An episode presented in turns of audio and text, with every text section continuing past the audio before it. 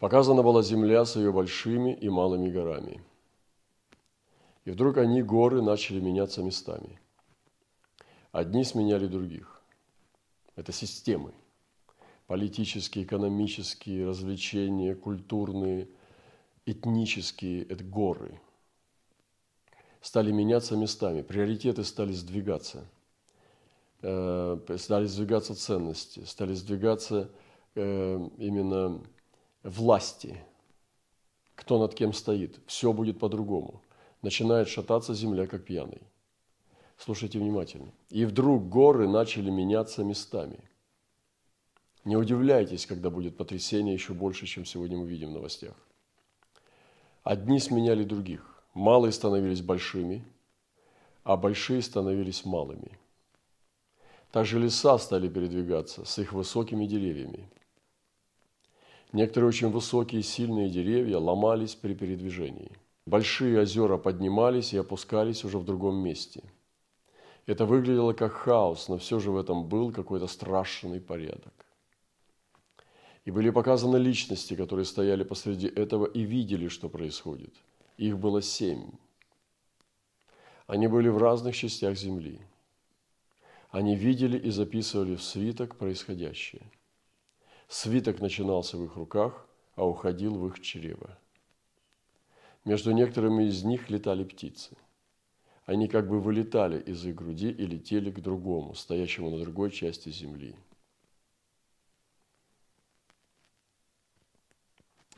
До этого места.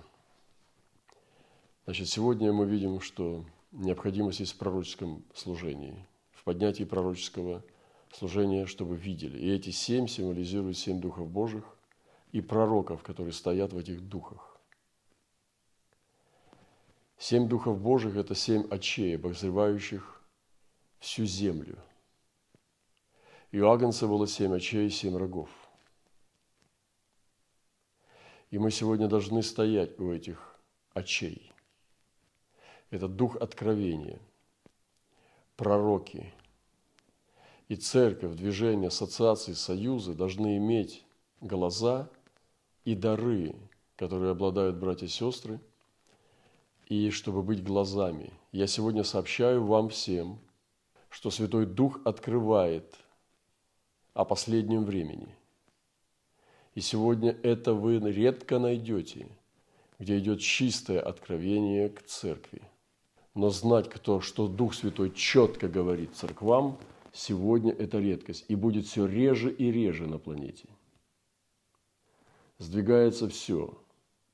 И, как сказано, придет к тому, что Земля будет шататься, как пьяный. И это уже происходит.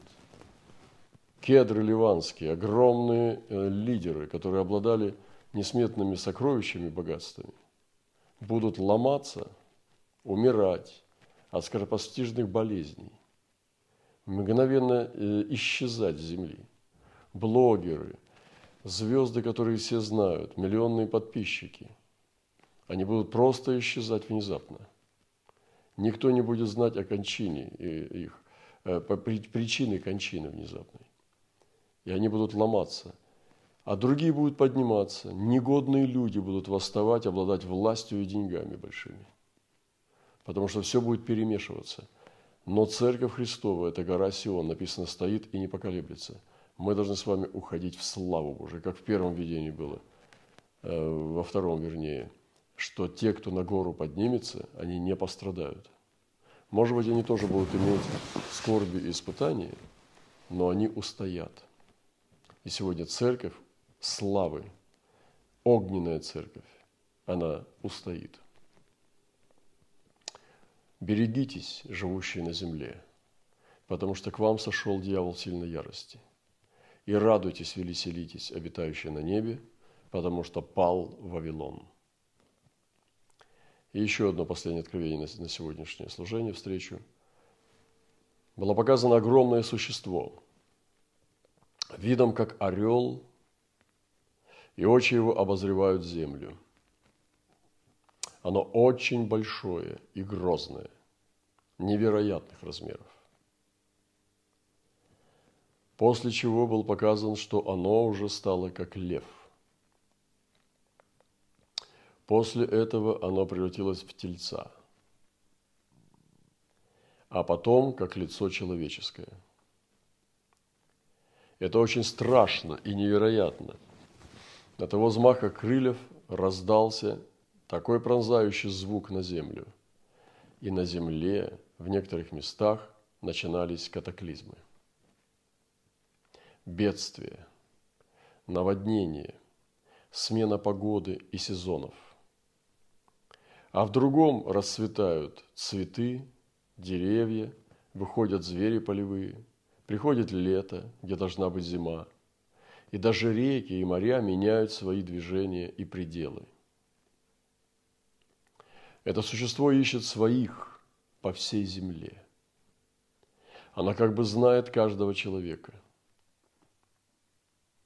Вижу человека Божьего, он спокойно имеет общение с этим существом. У них как бы одни мысли, один дух.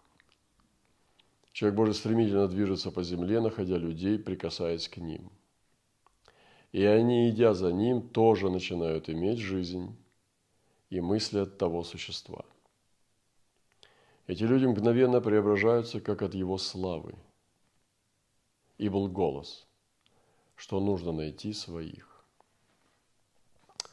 Хочу сказать вам, братья и сестры, что вот это последнее, что я говорю в последнем сезоне уже не один месяц давно, что я сфокусирован сейчас больше не созидать людей, которые трудно созидаются или противятся Божьему установлению, а найти своих. Я говорю это постоянно сейчас, в последнее время, братья знают и сестры, что я ищу своих. Потому что я хочу найти людей по духу, те, которых не надо упрашивать служить Господу. Их не надо упрашивать, молиться, искать Его лица, жертвовать, посвящаться. Их не надо упрашивать. Они свои. И я ищу этих своих людей, чтобы с ними двигаться и сотрудничать. И здесь показано в этом видении, что это правильный подход к лидерству.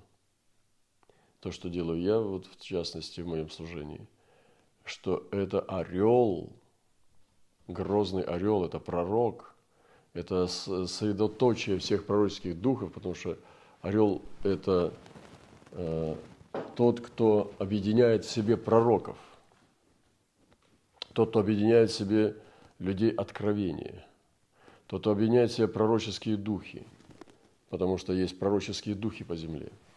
Кто объединяет все пророческие апостольские движения, потому что орел также это и апостол. И сегодня он ищет своих. Это народ, который знает трубный зов. Это народ его лица. Это народ его престола. Народ, ищущий лица. И время детства в церкви заканчивается. Заканчивается вот этот детский сад заканчивается игра в христианство, процветание и во все остальное. Когда придет день злой, устоят те, кто вооружен. Вооружен маслом, которое в нем, оно уже есть в нем, он его копит каждый день. В самые непонятные времена масло у этих людей умножается. И поэтому сегодня я призываю всех отрезвиться – мы еще не давали пророчество на 23 год, но не, не на год, а сезон с 23 года. Вот. Но это будет в любом случае смятение и сложности. И это будет непросто. И это будет сложнее, чем все года были раньше, которые мы жили с вами. И прошлое уже не вернется. Мы входим с вами в сезон апокалипсиса. И знамения совершаются и ускоряются. Поэтому приготовьтесь к сретению – Приготовьтесь к тому, чтобы быть ближе к Господу. И сейчас уже, так скажем, на ровном месте ищите Его лица. Не ждите бед, не ждите ударов, не ждите наказаний. Ждите Господа и сейчас взыскивайте лица, как никогда ранее. И последнее короткое слово, будет очень коротко. «Э, «Вам говорю, язычникам, ну, то есть Павел говорит не просто язычникам, а те, которые не из евреев, не из израильского общества. Как апостол язычников, хотя он был из израильского общества, но он себя ставит не с евреями, не апостол иудеев, а он ставит апостол язычников. И поэтому Павел переходит на сторону язычников, покидая еврейский стан, хотя, будучи по плоти он еврей, но он почитал это за ничто. И он говорит так, «Я прославляю служение мое». Павел знал силу и славу своего служения. Это знамение зрелости, когда человек знает славу и силу своего служения. И он сказал, «Я прославляю служение мое». Дай, Господь, всем нам, дорогие братья и сестры, чтобы мы могли сказать, что я прославляю свое служение. Иногда мы стыдимся своего служения. Нечего сказать, не о чем говорить, и стыдимся. Допустим, так, так, например, я стыжусь своего служения. А Павел сказал, я прославляю служение мое. И это казалось, казалось не только его плодов, это казалось его деятельности, его образа жизни, его призвания, которому он был верен от начала своего обращения. Дальше он продолжает. «Не возбужу ли ревность в сродниках моих по плоти? Не спасу ли некоторых из них?» То есть служение апостола Павла возбуждало ревность в Израиле. Он провоцировал ревность в Израиле тем, что он делал язычников с Богом сильнее, чем Израиль имел отношение с Богом. И чаша весов служения Павла перевешивала чашу всех апостолов, потому что говорится, что Павел сказал, что я больше всех их потрудился. То есть служение Павла настолько было сильное пред Господом, что он произвел ревность к Богу от язычников сильнее, чем было у, иуде, у иудеев, иудеев. Это было невероятно, то, что Павел сделал. Он возбудил ревность, и когда перешел на сторону язычников, он перевесил этой чашей весов ревности по Богу больше, чем иудеи. Вот представьте себе его служение и какой уровень его понимания Божьих дел был у Павла, что он пишет такие слова. «Ибо если отвержение их примирение мира, то что будет принятие, как не жизнь из мертвых?»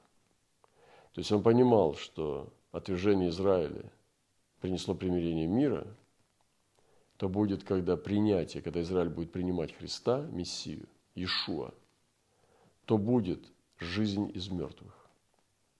И мы сегодня приближаемся к этому событию.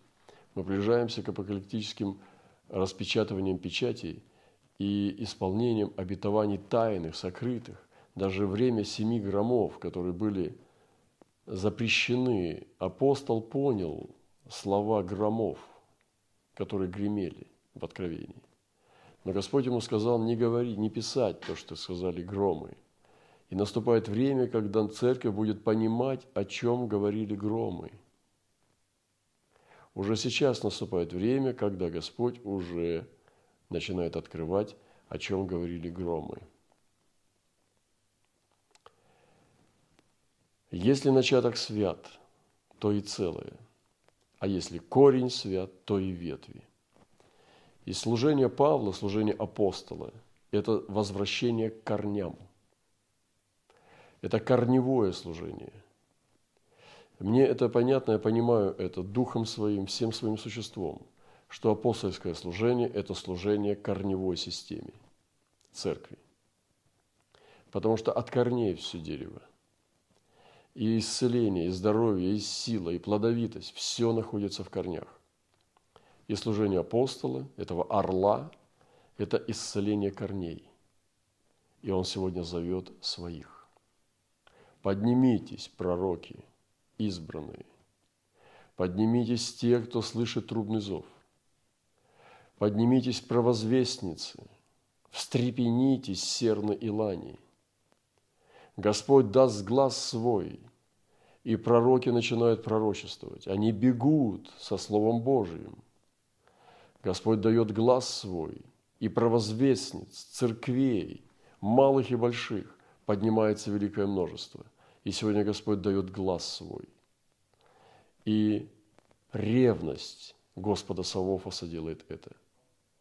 И как Павел сказал, что его служение – возбудить ревность. И Господь сам сказал, я возбужу ревность.